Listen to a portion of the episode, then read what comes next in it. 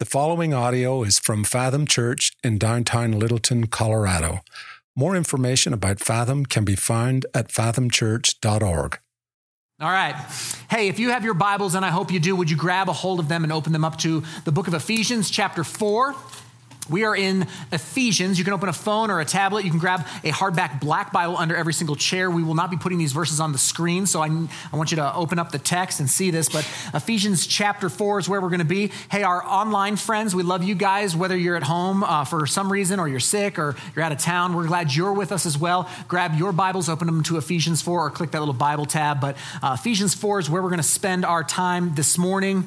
As you're meeting me there, let me recap a little bit here. Back in Ephesians 3, Paul said that um, while God does save individuals, like God saves individuals from, from sin and death and hell and bad things, uh, he does not only save people from those things, but he also saves people into something.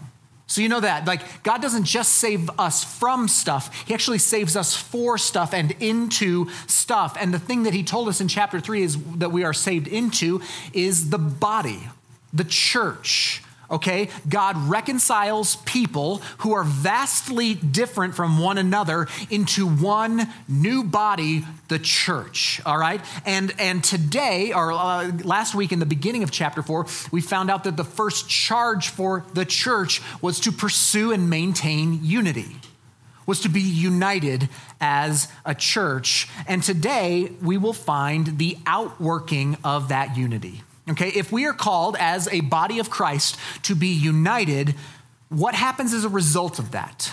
What is going to happen because of that unity? Well, that's what our text is going to cover today. So here we go. Uh, no flashy intro today. Ephesians chapter 4. We're going to pick up where we left off last week in verse 7. So, Ephesians 4, look at verse 7. But grace was given to each one of us according to the measure of Christ's gift. Now, um, I'm calling today's sermon Gifted. Gifted. Because Paul just said, on the, on the heels of the call to be united, he just said that grace was given to each one. Grace, that word that we have in our English, grace, is actually the Greek word charis, C H A R I S, charis. Um, and that word is where we get English words like charisma or the English word charismatic. It's from this idea of grace. And while I like that translation, it's probably a little clunkier, but probably better translated or more accurately translated as a gift of grace. A gift of grace is what charis means. So if you've ever heard somebody say, wow, um, that, that, that gal, that guy, they are graced with a gift. Like they're, they're graced with a gift. If you've ever heard that or said that, what do they mean by that? Well, they mean that that person has an ability or a talent or like a gifting, uh, something that they can do, a grace. And the question is, where does that come from? Where does that ability come from? Where does that grace come from? Well, the text says that they come from Christ, that they are measured out and apportioned out by Christ. They're gifts. And I would want to pose to you that when a person gets saved, uh, when, when a person becomes a Christian, God ransoms and redeems not only that person, but all of their gifts, abilities, and talents as well. Your gifts are redeemed by God as well. So each one of us, each one of you, every single one of you was born with something that you had a bent towards, that you are good at, okay? Personality traits and skills that you just kind of had out of the womb. Just things that you are better at than other people by nature, okay? And then when you get saved, God takes some of those talents or gifts that you have and He supercharges them and anoints them for use in His kingdom. So that's what we would call gifts, spiritual gifts. They're these things that you have natural abilities in that God just kind of ramps up in you for His purposes. So when talking about gifts, I always want to start with this this question What are you good at? Like, what are you actually good at? That is likely a gift of grace, a charis in your life. And I always use myself as an illustration because when I was uh, a kid in school, I was always getting busted in class for joking around and for speaking out of turn and for kind of just being a, a cut up. Okay, anybody surprised by that? No? You are. Oh, wow. Thanks, man. Um, listen, I was just loud, okay?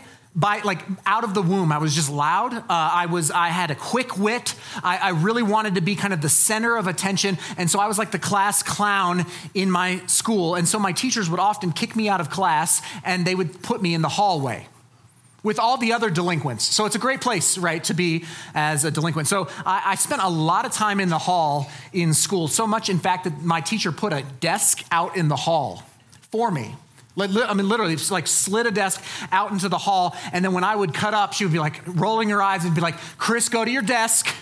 And I just, you know, slink out into the hallway to, you know, hang out with all my friends. Uh, so, never in my wildest dreams, though, did I think that one day the thing that I would get in trouble for at school, y'all would pay me a salary that I could buy a house with. never. Never as I'm getting busted and sent to the hall did I think, hey, you know what? One day God's going to redeem this, get me a face mic, and that's what I'm going to get paid to do. But that's what's happened here. It was a gift, a natural ability that God gave me, and then God rescued and redeemed, and now He is using for the building up of His kingdom. That's what the text talks about here. These graces, these gifts of grace that He has given. And the text says that He gave them to each one to every one, to each one. Question Who in here is a part of everyone? Yeah, yeah, yeah, yeah, yeah. Okay. That's a trick question, I know, but like that's what I'm talking about. Everyone, everyone in this room. So, no matter your background, no matter your upbringing, no matter if you're new to this Christian thing or you've been walking like you were born in the baptismal, all right? First word out of your mouth is Jesus. Like, doesn't matter, okay? No matter your color, your socioeconomic status, your gender, or your talent level, all of us have gifts to play a part in displaying the wisdom of God. That's what we are called to do. So, spiritual, spiritual gifts are given to every single believer. Every single believer has at least one spiritual gift, and no believer has all of the gifts okay? Every Christian has a gift. Now, be very careful. I've had conversations with people before who say, well, I just don't, I, am just not gifted. And I'll just say, be very, very careful to think, or not to think that you're not gifted. That's a double negative. Be very careful not to think that you're not gifted, because the Bible just said that you are. The Bible just said that you are if you're in the category of everyone.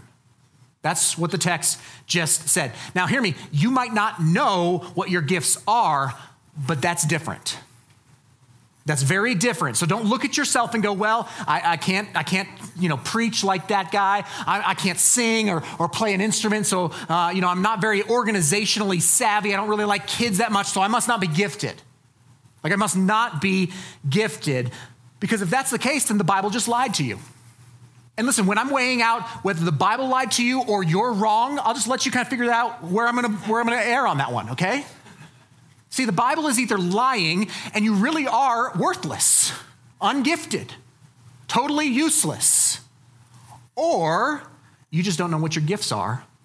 And I'm telling you, that can be rectified, that can be fixed. So the gifts, these gifts of grace, are given to everyone. Now, we're going to do something I don't ever like to do at Fathom. We're going to skip some verses. Happy Halloween, okay? No, uh, we are we are going to skip we're going to skip verses 8 through 10 and that's not because they're not uh, important. It's because i'm going to sum them up right here because i think i need to spend a lot of time in verse 11 but 8 through 10 poetically says that christ gave us these gifts through his death okay? It says he descended and then through his resurrection the text will say that he ascended and through those works of christ's death and resurrection he brought the gifts. So i just summed up those three verses for you. Now Verse 11 is where we're going to spend some time. Look at 4, verse 11. And God gave the apostles, the prophets, the evangelists, the shepherds, and teachers. Okay. Here's my first point this morning. Okay. God makes provision in this text. He, he gave, is what it said. He makes a provision. He provided. And the question is, what did he provide? What did he give? Well, it comes in the form, he gave, that provision comes in the form of gifts. He gave gifts. The provision God makes for the unity of the church is gifts of her members. The provision God gives for the unity of his church is the gifts of her members. Okay, so there are six places, I could bring you six different texts in the New Testament where you will find lists of spiritual gifts. This is one of them. Ephesians chapter 4, verse 11 is one of those six places. And this list is interesting. There's five gifts mentioned, and there are really two ways to look at this list of these five gifts, okay? One is to look at these five things as roles or offices or positions okay, given to specific members of a church. So, apostle, prophet, teacher, shepherd. Like these are gifts that are given to, their offices held by a person. So that's one way of looking at this list. Another way is to look at this list as categories of giftings, larger categories that other gifts function within. So a prophetic gifting, an apostolic gifting, and underneath as those umbrellas, those categories, there are other gifts that work. And frankly, I like both of those interpretations. I think there's a bit of both in this text. I think some of these can function as roles or offices that one would hold in a church, but I also see these as categories of other gifts. If not all the gifts, actually, could fall under one of these five categories. So, what I want to do with the bulk of our time is I want to break these five things down. I want to break these five categories or gifts down because I think it'll be really helpful for us to understand how God wants us to build unity as a church. So, this is what we're going to do the five. The first one that he gives us is uh, the apostles. He gave them apostles. Now, uh, apostle is not a word that we use a whole lot in evangelical circles unless we're talking about the apostles in the New Testament. Most of us don't use the word uh, apostle. We don't believe that there is an office or a position of apostle that still exists, although there are some denominations and some churches where they do believe that the office of apostle is still active in the church. Now, hear me, I would disagree with that. I would disagree with that. We don't at Fathom believe that there are apostles today in the same way as there were in Paul's day. Okay? Now, pastors, so my job, I'm a pastor. Pastors are not like the apostles of the New Testament. Okay, here's how I'll prove it. I am preaching God's word today. Peter, Paul, and John wrote God's word. Okay, that's a difference. That, that, that is a different experience, okay? So, pastors are not apostles. I don't believe that that office exists in the same way that it did in the first century, but there are apostolic giftings that people within the church can have. So, here's how I'll define the apostolic gift, okay? The apostolic gift is the ability to envision and create environments and systems that will allow for discipleship and ministry. I'll say it again, okay?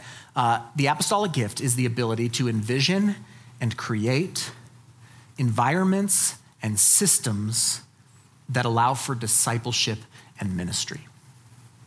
So, take that outside of the context of the church, take that as a natural ability. Here's what I would say this gifting can show up in abilities in individuals, whether in the church or outside of the church, such, the, the, the abilities such as entrepreneurship.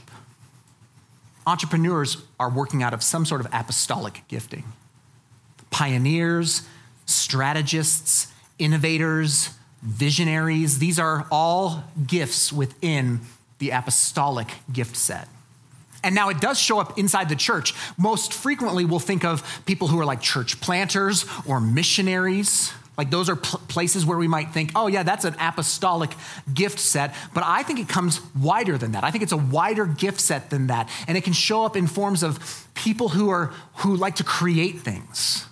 like creatives, people who like to organize and strategize and think about the future of things, people who can see vision and strategy for how to develop out things. I mean, so this one does, it kind of has like a, it has kind of an administrative side to it. If you've got a, if you've got a mind for systems, this might be you. Do you have a, a mind for details? processes and strategies? Do you want to build and create structures to help people go deeper with God? That's an apostolic gifting. It's an apostolic gifting. You might be working in that gift set. See, some of you are wired like this right? Some of you, are, you'd never get up here with a face mic. You don't even want to get over here to this mic and do the scripture reading. But man, behind closed doors, you can systematize and build things out and your structures, and you just, you're a process oriented person. So there are lots of sub gifts that can fit into this category, but the, uh, the apostolic gift set is essential for the life of a church. You've never set foot inside of a church that didn't have some sort of apostolic gift set person or people who helped that thing develop into what it was. That's the apostolic gift set.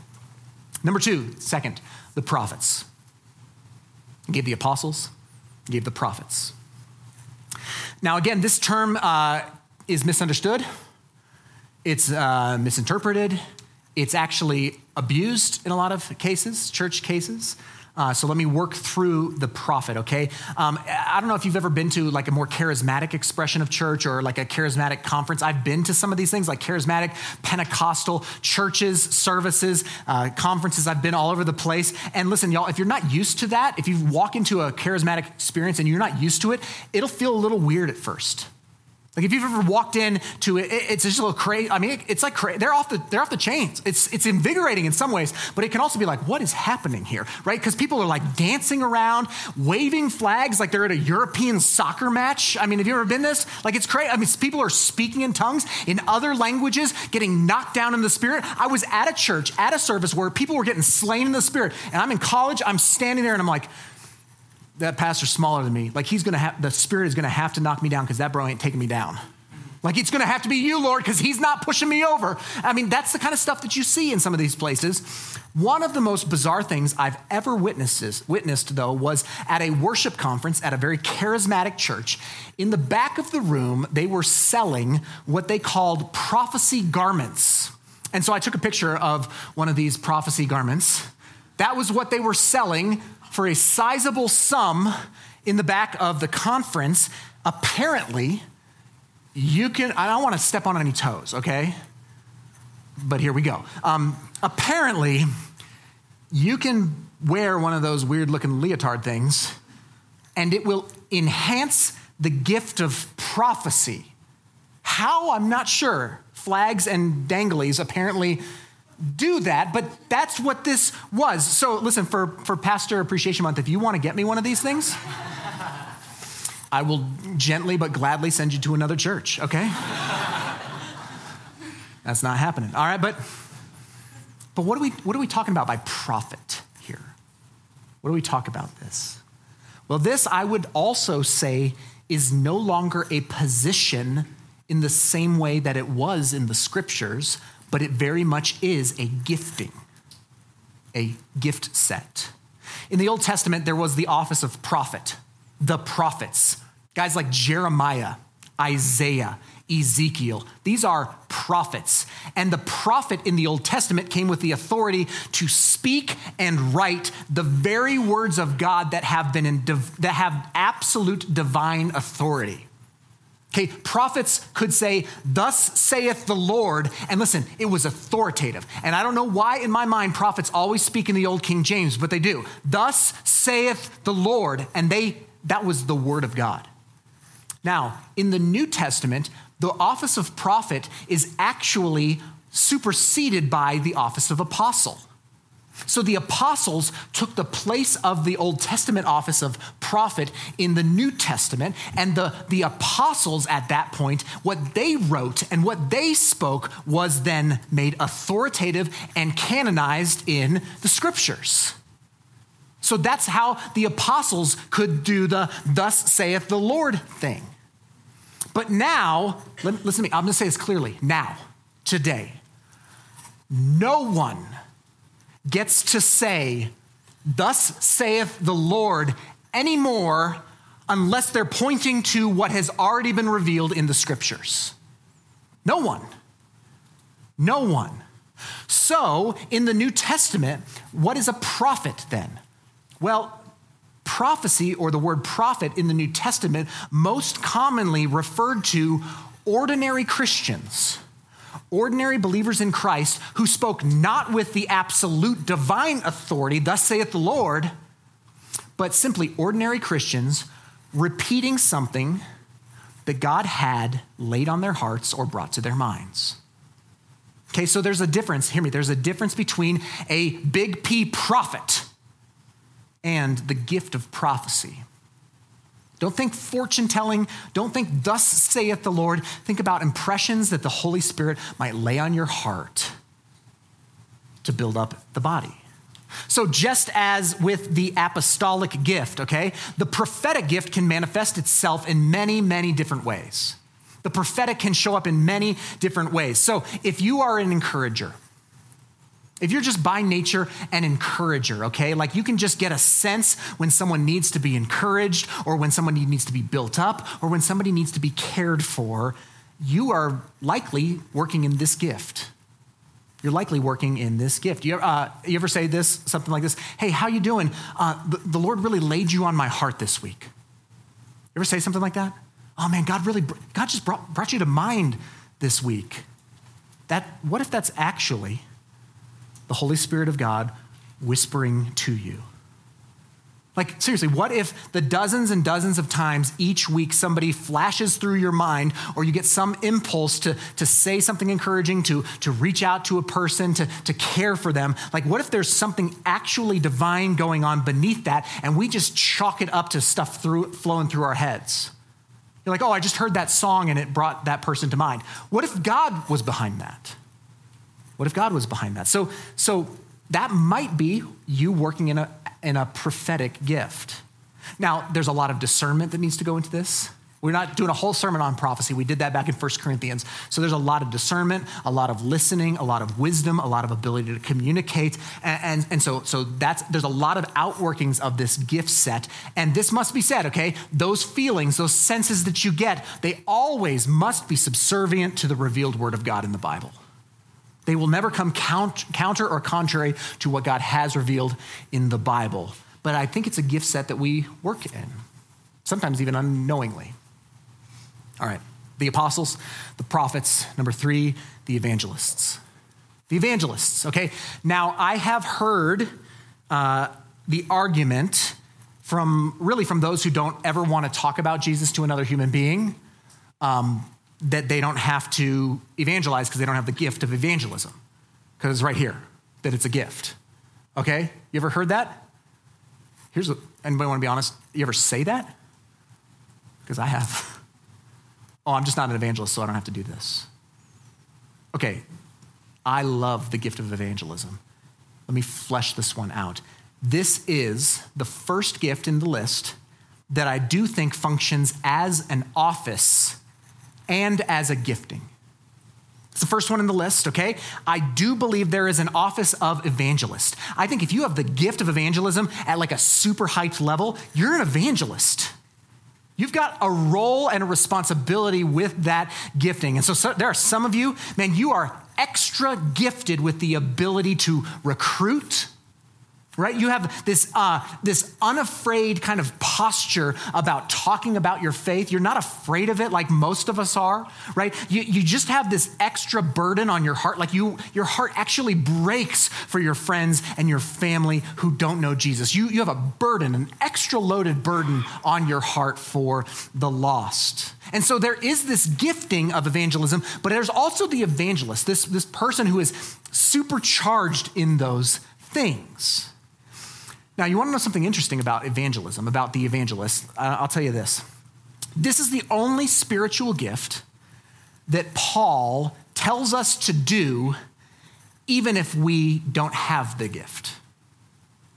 It's the only gift that Paul tells us to do, whether we have it or not. Listen, if you don't have the gift of singing, I'm not going to let you sing. You should never sing, okay? I'm just telling you that. Like, we will not let you on stage with a microphone. And that's good and right. And good. this is the only place where Paul says, hey, even if you don't have the gift of evangelism, you should do the work of an evangelist. Of an evangelist. So I'll, I'll give you this uh, Paul's letter to Timothy. Timothy is a pastor actually at the church of Ephesus. Paul's writing him letters in 1st and 2nd Timothy. In 1st Timothy, he says, Hey, don't neglect the gift that was given to you by the laying on of hands, which was apparently teaching and preaching. Timothy was apparently good at teaching, good at preaching. He was an elder in this church. But then Timothy apparently was not given the gift of evangelism. Because in 2 Timothy, Paul later tells Timothy to do the work of an evangelist. So he says, don't neglect your gift and do the work of an evangelist. And so I would say, I think that's true for us too. I think that's true for us as well. Some of you, listen, some of you are gifted in evangelism. You're gifted in this, so do it. So do it. Get after it, okay? You're going to have much better results than most of us when we come to evangelize, but, be, but because you're better at it than most of us. More people will come to know Christ because of you. So go for it. Okay? Invest, invite, recruit, talk, share, reach out, get after it. Like go use the gift of evangelism. But but even if you don't have the gift, even if you don't feel gifted as an evangelist, the scripture says, do the work of an evangelist. Do the work of an evangelist. Now, here's where people will say, well, Pastor, you know, is this where you try to convince us to just do really awkward things and get totally awkward with our friends? Right? Is this, is this where is this where we start to get weird with our neighbors and we start handing out tracts and you know just doing weird stuff? Is this is this what you're asking us to do?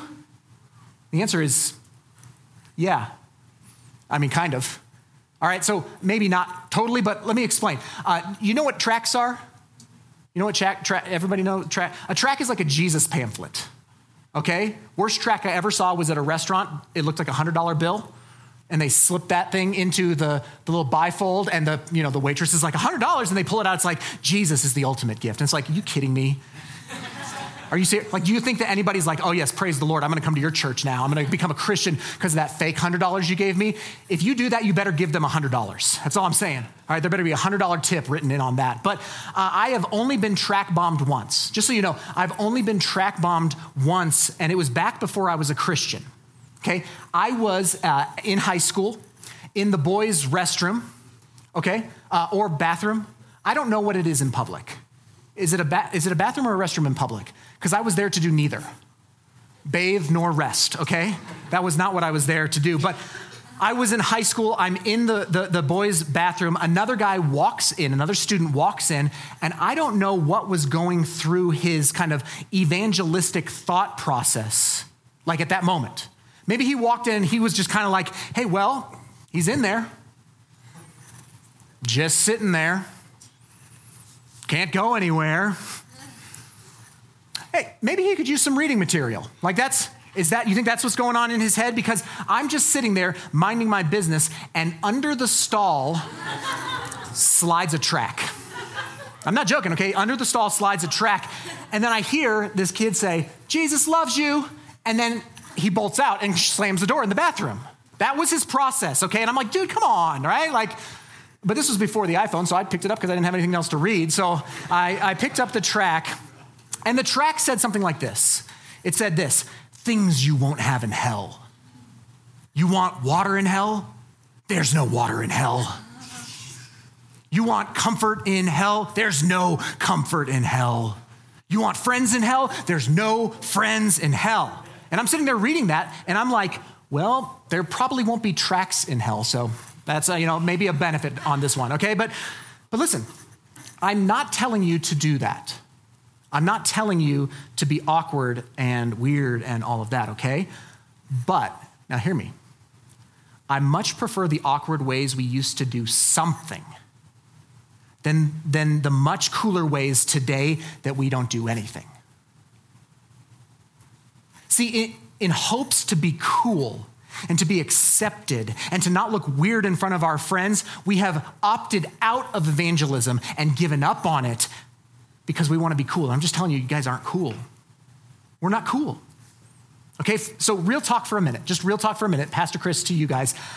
I've been following Jesus for a couple of decades now. I've been in ministry for a long time at this point, and to this day, I have never not felt awkward when it came time for me to start discussions about Jesus Christ with those who I'm trying to evangelize. It's never not been awkward for me.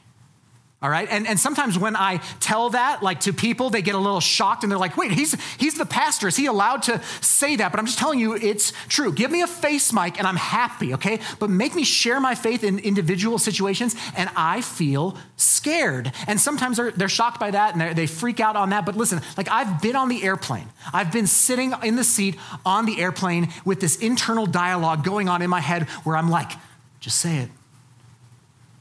You're a pastor, just say it. Come on, just say it. Just, just, say, just say it. And I'm like, hey, right to the person next to me. Just nervous. And it's like, uh, I, I, I never, it's never gotten less awkward. But hear me, I try to do it, and sometimes I chicken out.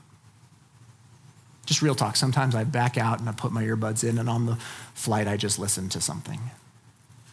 Now, sometimes we are taught that we should ask people, hey, if you were to die tonight, if you were to die tonight and you were standing before the Lord and He said, Hey, why should I let you in? What would you say? Like, that's kind of the, the traditional opening line to an evangelistic moment with someone. And I would just encourage you that if you're talking with a complete stranger, don't lead with their imminent death, especially if you're on a plane, all right?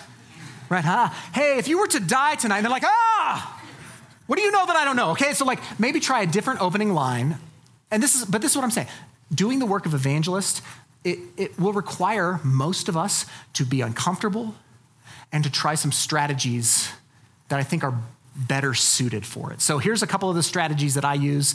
Um, uh, when I go on a plane, I bring a book, a Christian book that's obviously Christian, or I have my Bible because it's just easier to start a conversation from there.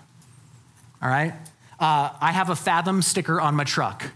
And I can't believe how many conversations in parking lots of Target I have with people who are like, oh, Phantom Church? What's that? And I'm like, oh, you can't read? Uh, it's Mission Hills, actually. That's where, um, that's where I go. Uh, no, that's not true. Uh, but, uh, but legitimate, I mean, Phantom Church, it's like, it's the Holy Spirit, okay? It's a take on the Holy Spirit. Come and visit us. That's what I normally say. Or, like, I did this with my neighbors. I do this with my neighbors often. They know that I'm a pastor and I just will go to them and I'll just say, hey, I'm going to church. Is there anything I can pray for you? Anything that I can pray. And I'll just tell you, I have never had even the strongest atheist be offended when I've offered to pray for them, to pray for their, their kids or for their marriage or for their job. They're just thankful that somebody was thinking or praying for them. Do the work of an evangelist. Okay, number four, I'm, we got to hustle, okay? Four, the shepherds the shepherds. Uh, if you're reading from a different translation, you might see pastor here. Shepherd, pastor, these are both translated similarly. And this is an office. Okay, this is a position within a church. Listen, I'm a pastor. Surprise, okay? I am a pastor. Uh, we have shepherding elders here at Fathom. So this is an office, but not exclusively. Not exclusively an office. This is a gifting that you might have, even if you might never go into vocational ministry.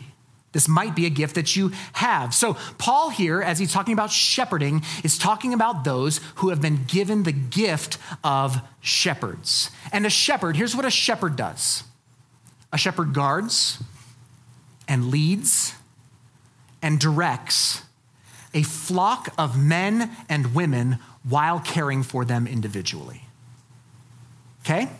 A shepherd cares for individuals, and a, shepherd's, a shepherd cares for the group. So, uh, in our church, in our positions here at the church, D group leaders, you guys will function as shepherds. But if you are an encourager, you might be a, in the gift of shepherding. Mentors, counselors, those who work with kids, those who work with youth, you might have the gift of a shepherd. You might have the gift of a shepherd. Shepherds are, here's the key shepherds are driven by people. People. They're people, people. That's what you need to know. They are nurturers and lovers of relationships. They are disciplers and connectors. They pray for and comfort others. They're shepherds. They love people. Okay, number five, last one. Finally, the teachers. The teachers. Now, again, I don't think this one should be distilled down to what I'm doing right now. Okay, I don't think this should be distilled down to somebody who stands up in front of a group of people and talks like a, uh, like, a, like a preacher does or a teacher in a classroom setting or something like that. Uh, in that, it is that. That is this, this gift, but it's more than that. So, yes, I'm working in this gift, and, and Gary worked in this gift this summer as he taught our Fathom Academy class, and Bible study leaders and Sunday school teachers. They work in the teaching gift, but some of the very best teachers I've ever met um, have been one on one mentoring teachers. Like one on one, walking with me, discipling me, that is using a teaching gift. Teachers are men and women who help clarify the revealed Word of God. That's all a teacher does. They help clarify what this stuff means. They discern and they guide and they help people understand God and their faith. That's what a teacher does. So, those are the five. Those are the five. While I do think that some of these are offices or roles, I also think that they are great categories for us to understand most, if not all, of our gifts. And I'll go so far, I don't think this is making too sweeping a statement, but I'll go so far as to say that every single one of us, each one in this room, has at least one of those categories of gifts, that you fall into at least one, if not multiple categories of those five. Whether you have the gift of hospitality or singing or administration or serving, uh, you all fit in those categories. So these are God's provision. Those gifts are God's provision. Next, what's God's process? He, he gives us gifts, that's his provision, but what is the process? Well, the next verse tells us. Look at verse 12. I promise we'll be done on time. Verse 12. He gave all these things to equip the saints for the work of ministry, for building up the body of Christ. Okay. God's process is equipping. God's provision was gifts and his process is equipping. It's equipping. So we all work in our gifts to equip the saints. And the saints are all of us. Okay, if you are in Christ, you are a saint. If you were raised Catholic, you can call your Nana tonight and say, Nana, Pastor Chris told me I'm a saint. You don't have to pray to me. You don't have to vote on me. You don't have to wear a necklace with my face on it, but I'm a saint. You're a saint, okay? That's what that text means. So we are all to work in our gifts to equip the saints. We use the gifts that God gives us to equip one another for more ministry. And that's how the Bible just said we will build up the church in unity, is by equipping one another in our gifts. So, what this means, uh, actually, the Proverbs call this iron sharpening iron. You've ever used that? Normally, it's like a man's verse for like a men's group, but this is like the whole iron sharpening iron. That's this idea here. You have a gift and it's iron. I have a gift and it's iron. And we come together and we sharpen one another. What this means is you need me. You need me. And I need you. We need each other for the body to be built up. And now, this is why last week was so important, talking about unity, being united in Christ. That's why it's so important. Because, listen, if you have the apostolic gift, like if you're concerned with structures and systems and how things work, then the shepherd might show up and be like, hey, don't you even care about people, man? You only care about processes, but you should really care about people. And then the teacher's like, Well, it's nice that you have a process and you care about people, but what about the truth? The teacher's like, You got to teach the truth of God's word. And the prophet's like, But let's not neglect listening to like the living spirits, right? And so the prophet is like, yeah, the revealed word, but we also need to keep our ears open. And then the evangelist is just freaking everybody else out, out on Main Street, handing out tracts and, and sharing Christ. And, and, and you see here, unity is necessary for all five of those gifts to work together to build up the body. That's why being united is so important so that we will equip one another.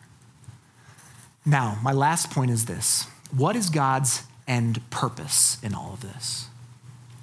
What's the end result? What's the end purpose in this whole giving these gifts build up and equip one another? What's the end? Well, verses 13 through 16 tell us the result of this, the end of this, the purpose of this. So I'll read these last few verses. He gave all these things to equip the saints for the work of the ministry until, verse 13, until we all attain to the unity of the faith and of the knowledge of the Son of God, to mature manhood, to the measure of the structure of the stature of the fullness of Christ, so that we may no longer be children, tossed to and fro by waves and carried about by every wind of doctrine, by human cunning, by craftiness in deceitful schemes. Verse 15, rather, speaking the truth in love, we are to grow up in every way into him who is the head, into Christ, from whom the whole body, joined and held together by every joint with which it is equipped, when each part is working properly, it makes the body grow so that it builds itself up in love. Now, I could preach a whole sermon just on those four verses. I didn't want to do that to you, but here's how I'll sum up that bit.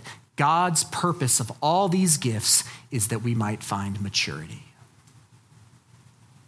The purpose of all this unity, the purpose of all these gifts, and then the equipping is that we might all attain to manhood or womanhood, adulthood, no longer being children, that we'd be made mature. You see, when we often think that Christian maturity is actually defined as needing less and less help. We, we often think that being a mature Christian means I can self feed. I don't really need instruction. I've got this maturity down. I've got some, my, my sins under control. Like, I'm doing this. I'm doing fine. I've got this. We often think that that's the stance of maturity, but this text just emphatically said, nope, that's wrong. See, maturity is realizing how dependent we are on Christ and on other believers. That's the sign of maturity, more and more leaning into others. And so I'll say it like this self reliance is actually self sabotage. In faith, in a journey with Jesus, the more you rely on yourself is the more you're going to sabotage what's going on. So this passage tells us that we're all gifted. You are all we are all gifted, you and I. And I just want to I want to challenge this challenge us with this as we close up. It's really simple. Paul said it in verse 15. Look again at verse 15. In verse 15, Paul said that we are to speak the truth in love. And that's in the context of gifts, y'all. So speaking the truth in love is not necessarily around actually telling all the truth in love, but it's about telling the truth to one another about one another. So, speaking the truth in love, we are to grow up in every way into Him who is the head, into Christ. And so, what I want to take from this, this gifted sermon, is that we're called to grow up. It's time to grow up. Okay, some of you have been sitting on the sidelines in church for far too long. You've been on the bench for too long. And I would just say, listen, it's time for you to grow up. It's time for you to get in the game. You, you, don't know what your, what your gift is. You don't know where you would fit in. You don't know what category you work in. Goodness, we are a small church. One of the great benefits is that you get access here. So reach out to me, to an elder, to a staff member. We will meet with you. We will work with you to try and figure out what you're gifted in. That feels too much? Hey, you want to know the easiest way, I think, to find out what you're actually gifted in? Join a group. Get in a smaller community, walk with them for a season, and then ask them in honesty hey guys, uh, what do you think I'm good at? What do you think I'm gifted in? And if they will speak the truth in love to you, they'll tell you, bro, you should never sing but I love you. You're an encourage. Like every time I'm with you, you encourage me. You lift me up. That's one of the best ways to find your gift is in community. So, guys, it's it's it's it's the call to grow up. you have gifts that, that I will never be able to operate in. Okay, you have abilities that no matter how, how much time I put in, no matter how, how much energy I expend, I could read books, I could go to conferences, I could get another degree, and I will never be able to accomplish what you can because you're gifted in ways that I'm not. And I'm just looking around this room and I look around at your faces and I see all sorts of people with all sorts of personalities and all sorts of gifts. And I think, man, let's go. Let's grow up. Let's do this together. You're gifted for a reason. So let's get after it until we all attain maturity. We need you. Let's pray together. Lord, I bless you today. And I'm grateful for this text. What seems, Father, like the kind of text that doesn't have that kind of emotional ending, that heart drawn ending where, where we we feel all the feels and we sense all the, the, the, wooings of the Spirit. And yet, Lord, I want to take this real technical passage and I want you, Father, to soften our hearts to hear it. That this is the way you're building your church. Not through five offices, not through five occupations, but through five gift sets that all of us work in that each one of us is gifted and each one of us is needed to equip each one of us so that we would all be grown up into maturity.